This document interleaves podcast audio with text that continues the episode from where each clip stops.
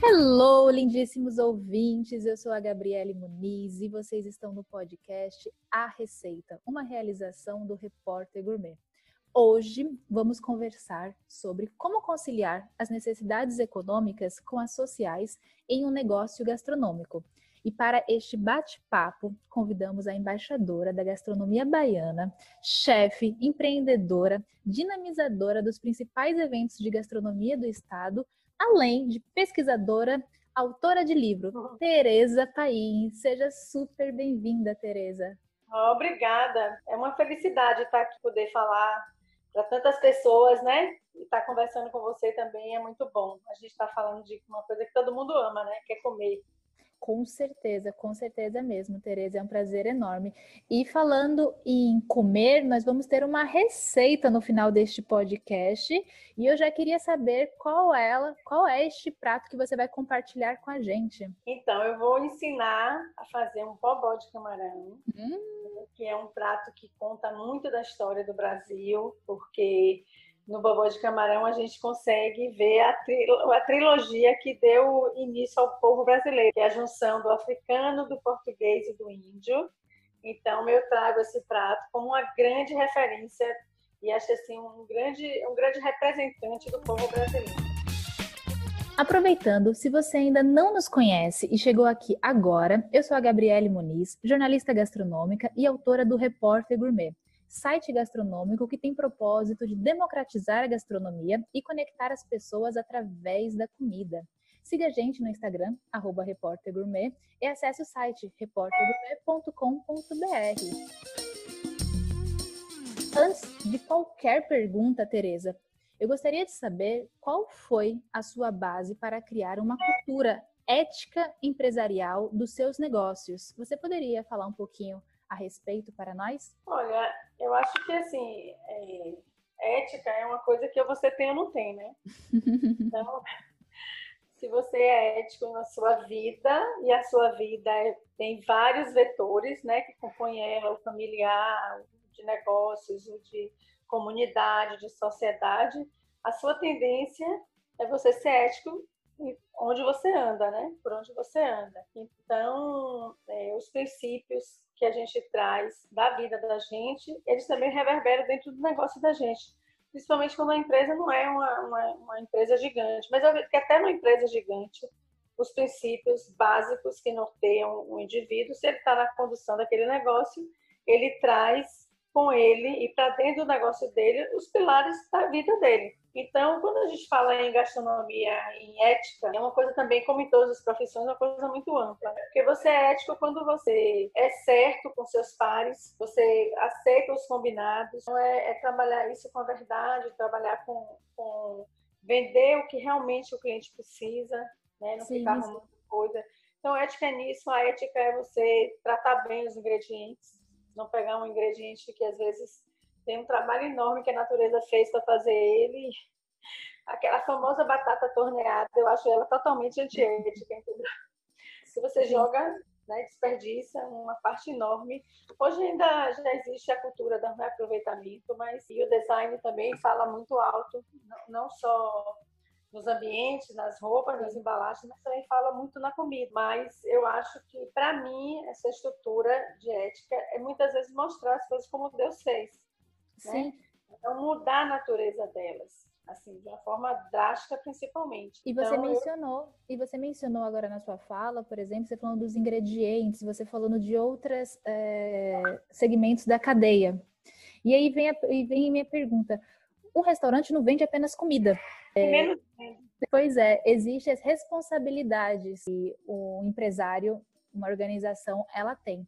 Você poderia compartilhar, e você mencionou também sobre a sustentabilidade, que a gente vai entrar neste assunto também. Quais são as ações que atualmente você desenvolve direcionadas para um bem-estar social e de interesse coletivo? Olha, a gente aqui do ponto de vista de, de consumo, né, de uso e consumo, a gente tem uma, uma separação do lixo muito criteriosa, tá? evitando que a gente polua o meio ambiente. A cadeia de, de bares, restaurantes, hotelaria, eles são grandes poluentes, né? Então a gente já nasceu fazendo isso.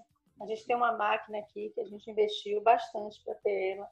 onde a gente pega o, o lixo orgânico, a comida, principalmente a comida que volta das mesas. A gente mantém elas ali, bota para processar e isso se transforma num adubo que a gente distribui para os clientes, né? É muito a bacana gente, essa ideia. Todo o óleo da gente, o óleo da gente vai para as empresas que fazem reuso do óleo. A gente fez um investimento muito grande agora em 2019 em uma usina solar né? Então a gente tem uma tem toda a geração de energia da gente agora já é com energia limpa. Bacana. A gente se preocupa muito com os nossos fornecedores, então a gente vai até eles, tenta e chegar mais perto para poder pagar melhor para eles e desenvolver o produto também, né? Muitas vezes o produto que a gente quer, eles sabem fazer, mas não é exatamente daquele jeito que a gente quer. Então, a gente vai lá, ajuda, discute, né? Porque tem o saber deles também. E, e chega um ponto, né? O ponto da farinha, o ponto da carne fumeira, o ponto do camarão defumado. Então, tem ingredientes que são muito importantes para a gente aqui. Então, esses ingredientes, a gente, eu faço questão de, uma vez por ano, ir lá visitar meus produtores. Se tem alguma coisa que começa a vir ruim, eu vou lá e vejo o que é que está aqui mudando no processo. Então, isso é um trabalho que a gente faz e considera ele legítimo, assim, importante para é o recorte da comunidade. Se eu não jogo meu lixo no lixão todo, eu estou fazendo um trabalho que não é só por mim. É para o, o mundo, né? É meio ambiente, cada um faz o seu tantinho, né? E a partir do momento que você é, você mencionou sobre uh, trabalhar com os fornecedores, estar próximo e pagar um preço justo. Isso também vem da parte do pilar da sustentabilidade financeira e social, né? E além da parte ambiental que você citou. O tema do nosso podcast, Tereza, é como conciliar as necessidades econômicas com as sociais em um negócio gastronômico. Você consegue é, fazer isso nos seus dois restaurantes que são localizados em Salvador, os eventos que você realiza, a citar o tempero do Forte e além dos produtos que você é, que são licenciados com o seu nome, como as farofas que são vistas em gândulas de grandes supermercados de grandes redes de mercado. Como é que você consegue é, aliar, conciliar essas, a necessidade econômica com as sociais? Então, eu acho que na hora que você gera, produz coisas a partir de insumos locais, né, você está gerando emprego e renda no local onde você vive, né? Então, acho que isso é um impacto social. Por exemplo, a farinha que faz minha farofa, a gente foi lá, desenvolveu, é uma comunidade que faz essa farinha, são cinco famílias que se juntam e fazem a farinha, que vem para a minha fábrica e daqui vira farol que vai para o mundo. Mas assim, a gente, a gente vai lá e treina. Treina porque é, é, eu preciso que o processo esteja todo alinhado, senão a fábrica não adianta. Se você entra com plástico, vai sair um carro de metal. Né? Com certeza. Então, se você entra com a farinha boa, né? Aí para isso existem os, os, equipamentos que medem umidade. Com isso a gente conseguir quando você entra numa escala mais industrial, embora o processo seja meio artesanal e a receita não tenha é, aditivos químicos, seja todo artesanal, você também você precisa ter processos repetitivamente iguais. Não cada hora você entrega o produto de uma forma, né? Então, essa Sim. forma da gente se relacionar diretamente com os produtores, ela atinge exatamente esse ponto que você falou, né? É o social, com o empresarial, com o econômico, você está gerando renda perto de onde você vive. Então, Sim. Bahia pela Bahia, né? Isso nunca esteve tão atual como agora, né? Mas isso requer um, requer um expertise, um know-how, uma gestão para cria a criação de projetos como este, para que eles possam conciliar, como posso dizer, para que eles sejam financeiramente sustentáveis. Exatamente. Como é que você desenvolve é, os seus projetos, como a, a própria a farofa, como a, os eventos e os próprios restaurantes, que você traz é, ações que são benéficas para o coletivo, e como ambiental, o investimento que você fez. É, você poderia falar um pouquinho de números, por exemplo, as placas solares, o sistema que você tem hoje de, de energia do seu restaurante? Em quanto tempo você vai conseguir ter um retorno sobre este investimento? Cinco anos. Em cinco anos você é vai conseguir? Cinco anos. A partir de cinco anos, aí a gente fica com uma, uma energia praticamente zerada, porque hoje a gente tem que pagar o banco. Sim. É uma parte a gente pagou da gente e uma parte a gente pegou do banco. Então a gente tem a prestação do banco para pagar ainda, que ela anda ali para e passe com o custo da energia, né? Que a gente tinha. Então depois de cinco anos esse custo some, porque aí já pagou né? Sim. E aí ele vira lucro para a empresa. Mas o próprio negócio da gente não foi pensado para um ano. A gente pensou o negócio da gente para cinco anos. O payback daqui da Casa de Tereza foram cinco anos mesmo. A gente tem oito anos. Então a gente foi ali botando dinheiro, dois anos, colocando, depois passou a não colocar, mas não tirava.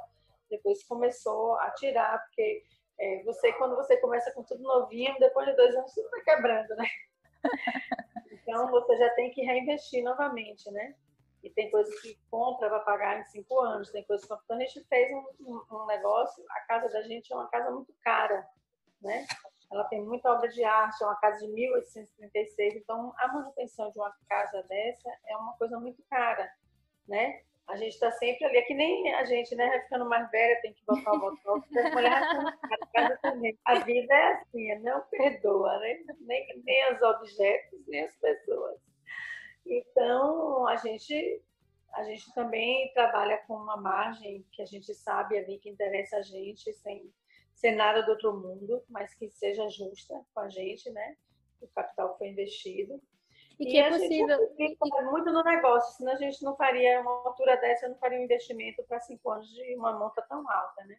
Não, com certeza. E mostra que é viável, que é possível, que negócios planejados e pensados dessa maneira, eles são sustentáveis. Ainda mais no segmento de restaurantes, que o tempo de vida dos restaurantes, a média não é muito grande. e o seu restaurante já está, citando o restaurante em si, né? Já está há quantos anos, Tereza? Há um bom tempo. Olha, eu tive a restaurante na Praia do Forte, né? Fiquei lá oito anos. E eu tô com a Casa de Tereza fazendo nove anos, fazendo fazendo oito anos, agora em 27 de setembro. Então, eu tenho 16 anos com restaurante, mas o outro restaurante também tinha a mesma pegada, né? Sim, sim, sim, sim, sim, sim.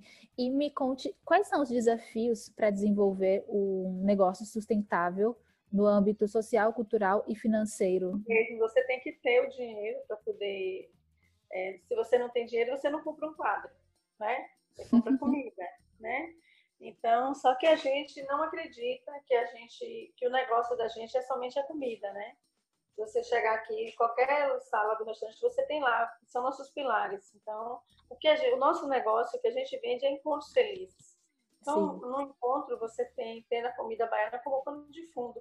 Então, você tem as artes. Então, você, você chega numa sala que é cheia de arte, você, você chega pelo restaurante, você tem vontade de visitar as outras salas para poder conhecer né? Você tem esse, esse, interesse, então a gente está trazendo para a cena né, um, um, um, repertório muito mais amplo do que somente a comida. Sim. Então a gente interessa para a gente, o público, né, todo o público interessa para a gente, mas assim, o público que gosta das duas coisas, ele vem aqui ele fica extasiado, sabe?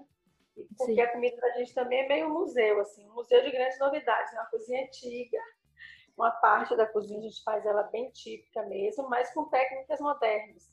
Então, a gente reproduz, mantendo o sabor, alterando os processos e com qualidade diferenciada. E tem uma parte do cardápio que é criativo, que foi onde eu criei pratos a partir de ingredientes locais. Então, um camarão com molho de mangaba, um filé com pimentas frescas. Então, são coisas, um filé com molho de tamarindo, são, são coisas do universo do, dos ingredientes da Bahia mas que a gente já traz aí uma, uma, um design mais moderno, já traz uma apresentação mais internacional, né? E um sabor conectando com o ingrediente, mas não com a cultura típica da Bahia, né? Das coisas típicas. Então é uma comida bem regional, é da região, mas ela não é típica. E falando sobre os ingredientes, hoje você trabalha com aproximadamente 22 produtores, pequenos produtores é, como é a sua relação com essa cadeia produtiva? É bem próxima. A gente, antes da gente fechar um acordo de produção, a gente procura. Aqui a gente não trabalha com.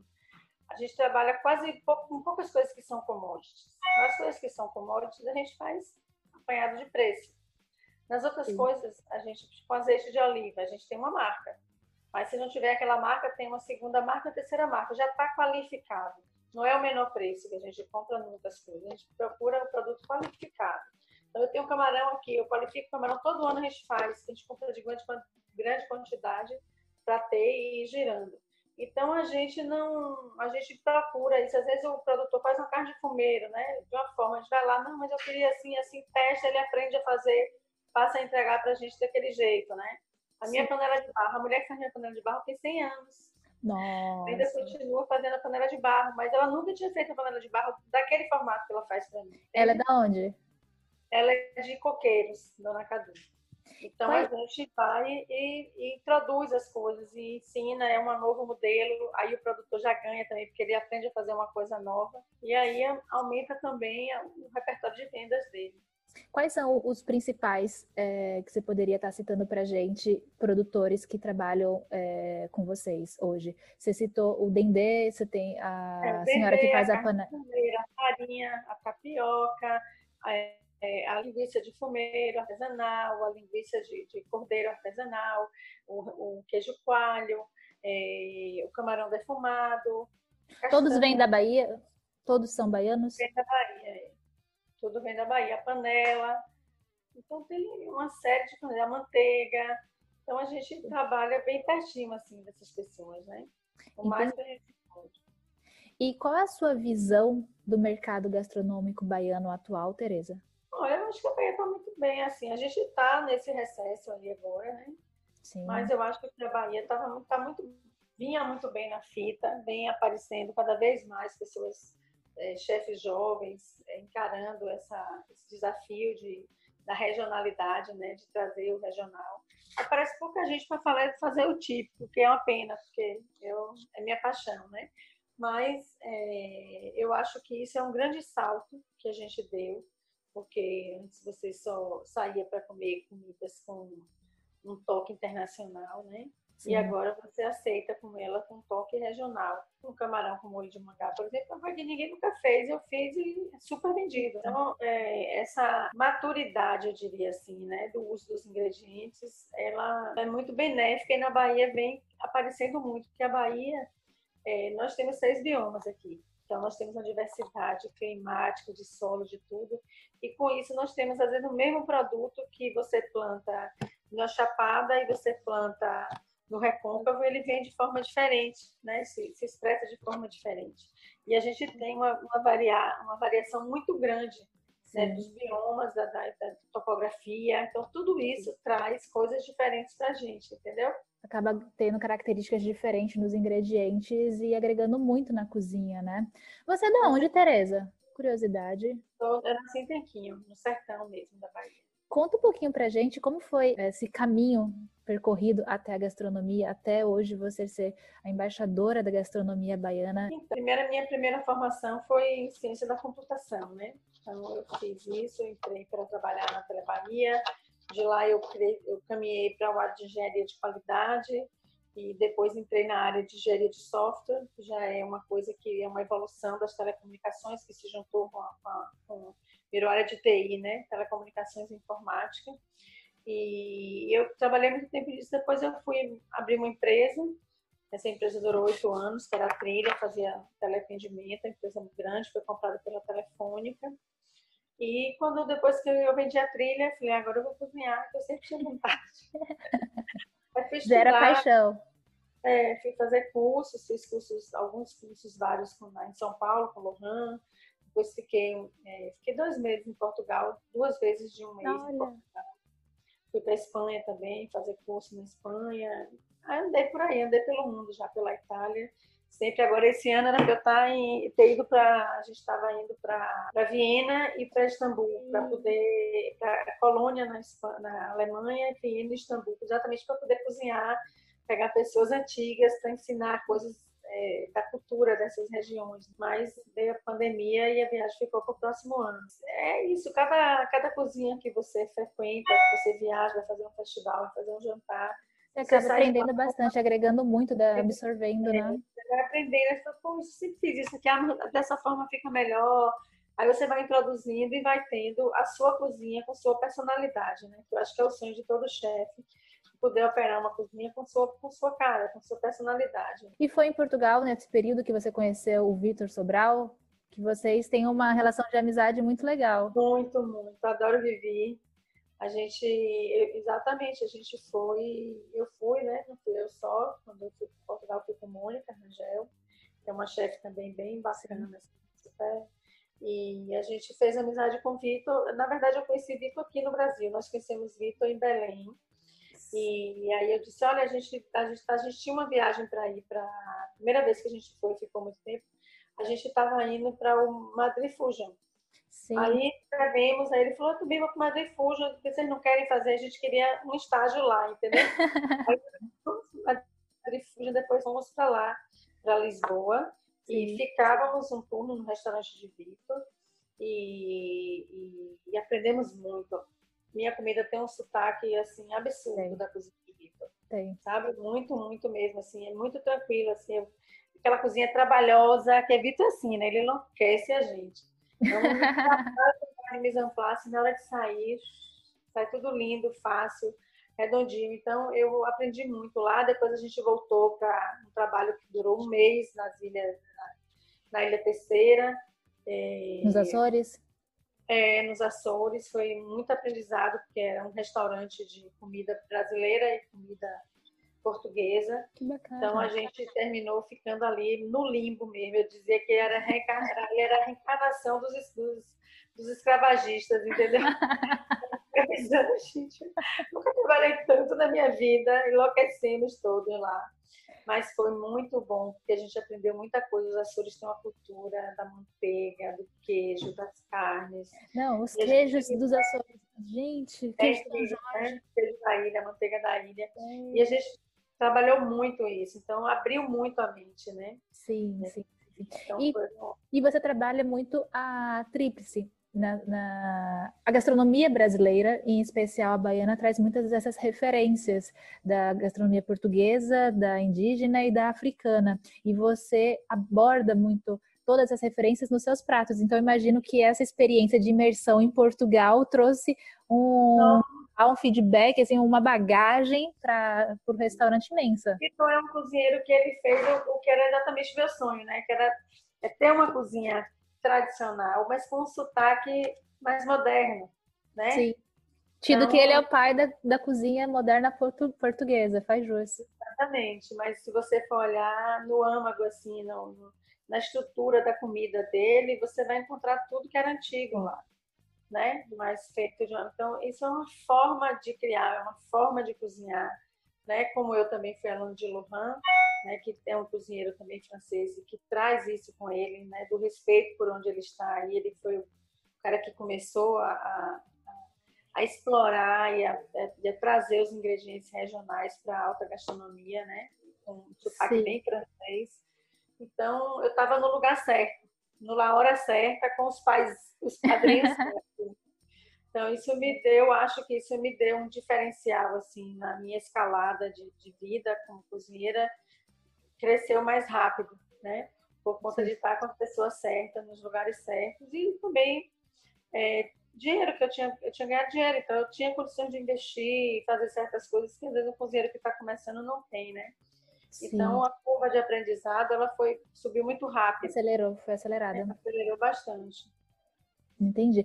E, Tereza, recentemente foi lançada a segunda temporada da série Street Food, uma produção do Netflix, do qual Salvador foi, uma cidade, foi a cidade escolhida para representar o Brasil.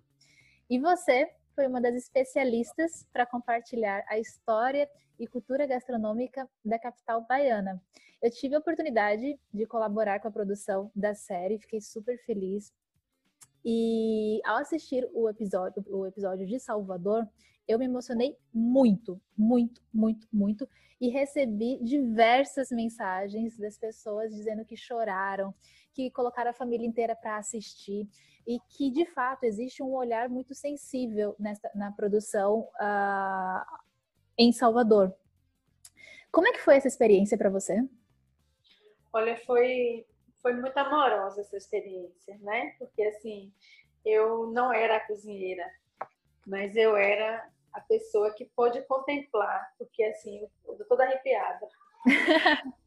é, a, a, as pessoas que, as mentorias, as pessoas que estavam ali falando e conduzindo o conhecimento, trazendo o conhecimento dessa forma de viver e de comer do baiano, é, era uma coisa completamente fora da caixinha para mim, né? Eu estou acostumada a fazer comida, vai não sei o quê, né, né, né, né? Eu tenho um livro que é uma fonte grande de pesquisa, mas estar ali para falar foi preciso muito amor, assim.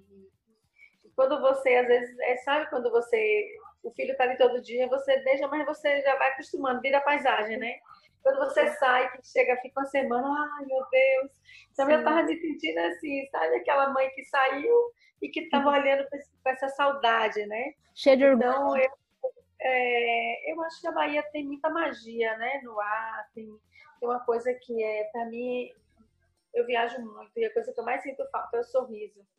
Né? O baiano, é, é, a gente fala aqui que vive com os dentes abertos. Né? Sinceramente, a gente vive com os dentes abertos. Então, essa, essa saudade, essa, essa coisa de você ver que tudo aquilo que você trabalha, que faz dentro de um restaurante, uma escala de poder aquisitivo alto, ela também é reproduzida na Bahia, ou pelo povo de maneira geral, as pessoas com menor poder aquisitivo ou não vão ali, sabe, ver e ver, e, ver uma das coisas mais legais que eu acho que o Daniel é o mestre, né? Daniel, o diretor, ele é um mestre Sim. e tem essa sensibilidade de que ele mostra pelo street food sempre casos de pessoas que a comida foi a salvação delas, né? Sim. Tipo assim, eu tava, eu tava no limbo, eu tava perdida, no buraco. Como é que eu vou sair daqui? Você pegou, botou uma panela na cabeça, foi lá e fez e transformou a vida sua e de quem estava por perto, né? Ele... Eu acho que essas histórias, elas trazem... Nossa, eu já assisti todo. É, essa semana eu assisti duas vezes, todos eles. E sempre estou me emocionando, mesmo com a Bahia e com os outros de da Bahia também, porque na essência você vê que em cada canto do mundo tudo se repete, né? Sim, exatamente. Sim, exatamente. E essa sensibilidade do olhar, o Daniel, ele realmente é incrível. Tem até fazendo, aproveitando o podcast, pessoal, entre no Repórter Gourmet, tem uma entrevista com o Daniel no site que vocês podem estar conferindo e teve uma sensibilidade muito grande do olhar das, e as histórias de cada lugar. Eu me emocionei com todas, mas em especial a Bahia foi e é aquele, aquela sensação que você mesma disse. Você está acostumada. E aí quando você vê de fora assim um outro olhar, dá muito orgulho. É, é... Muitos baianos, assim, gente que mora fora do Brasil, gente que mora em outras cidades, mandando mensagem para mim, filmando, chorando e mandando filme. Eu fico mandando para Daniel as coisas. é muito legal, assim. Acho que a gente, a gente conseguiu é, mostrar a essência, sabe, da nossa cultura, do nosso povo com a comida, essa relação do povo com a comida, sabe? E trazendo com isso uma tábua de salvação, sabe? É muito lindo aquelas vezes, meu Deus do céu, né? Teve a ajuda também de Wilson, né? Que é meu pai de santo que é um cara com conteúdo riquíssimo também, uma sensibilidade na voz, na expressão. É um sacerdote, né? Tereza, você é autora do livro Na Mesa da Baiana e compartilha receitas, histórias e temperos da Bahia.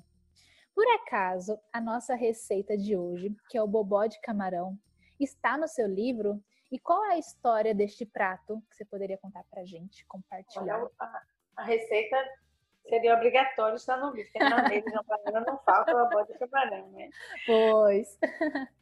É, então, esse, o, o abóbora de camarão, né? Ele é um, um, creme de mandioca, né? Feito com a, na base do aipim mesmo, da mandioca, da macaxeira. Pode se fazer, se faz, hoje em dia as pessoas fazem tudo de tudo, né? Mas eu acho que assim, o bobó, por exemplo, é uma receita que tem que seguir a receita. Sabe, você tem que fazer bobó para se chamar de bobó tem que ser feito de mandioca, né? Fora a disso, do Brasil. é um purê de, de, de, de inhame, o bobó. Mas assim, o bobó eu faço ele assim, às vezes um pouco de frutapão por causa da, da viludez, do veludo que ele, que ele transforma o creme. Quando é época do frutapão, muitas vezes a gente inclui um pouco de frutapão como um complemento para ele dar a textura mais aveludada a mandioca fica cremosa, mas ela não tem a textura aveludada, sabe? Essa comida cremosa, caldosa, ela é muito portuguesa também. E ela é muito africana. Né? O africano come pirão com tudo, né?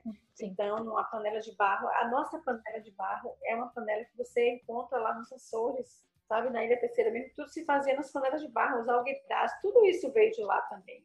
Sim. Então, eu acho que você consegue, a mandioca é uma coisa de domínio do índio, é a raiz do Brasil. Eu digo que é o ouro branco do Brasil, porque o mandioca você faz até poste, faz tijolo, faz o um mundo de mandioca, né? Sim. Então, eu acho que é o ouro branco do Brasil. Então, aí você tem as três, os três povos reunidos em um prato de, um prato de comida, né? Então, não dá para servir bobó com batata frita, por exemplo. Tem gente que serve, mas eu acho meio esquisito, né? É, mas tem gente que come também pizza com ketchup. O italiano deve chorar de ver, né? Mas o brasileiro come.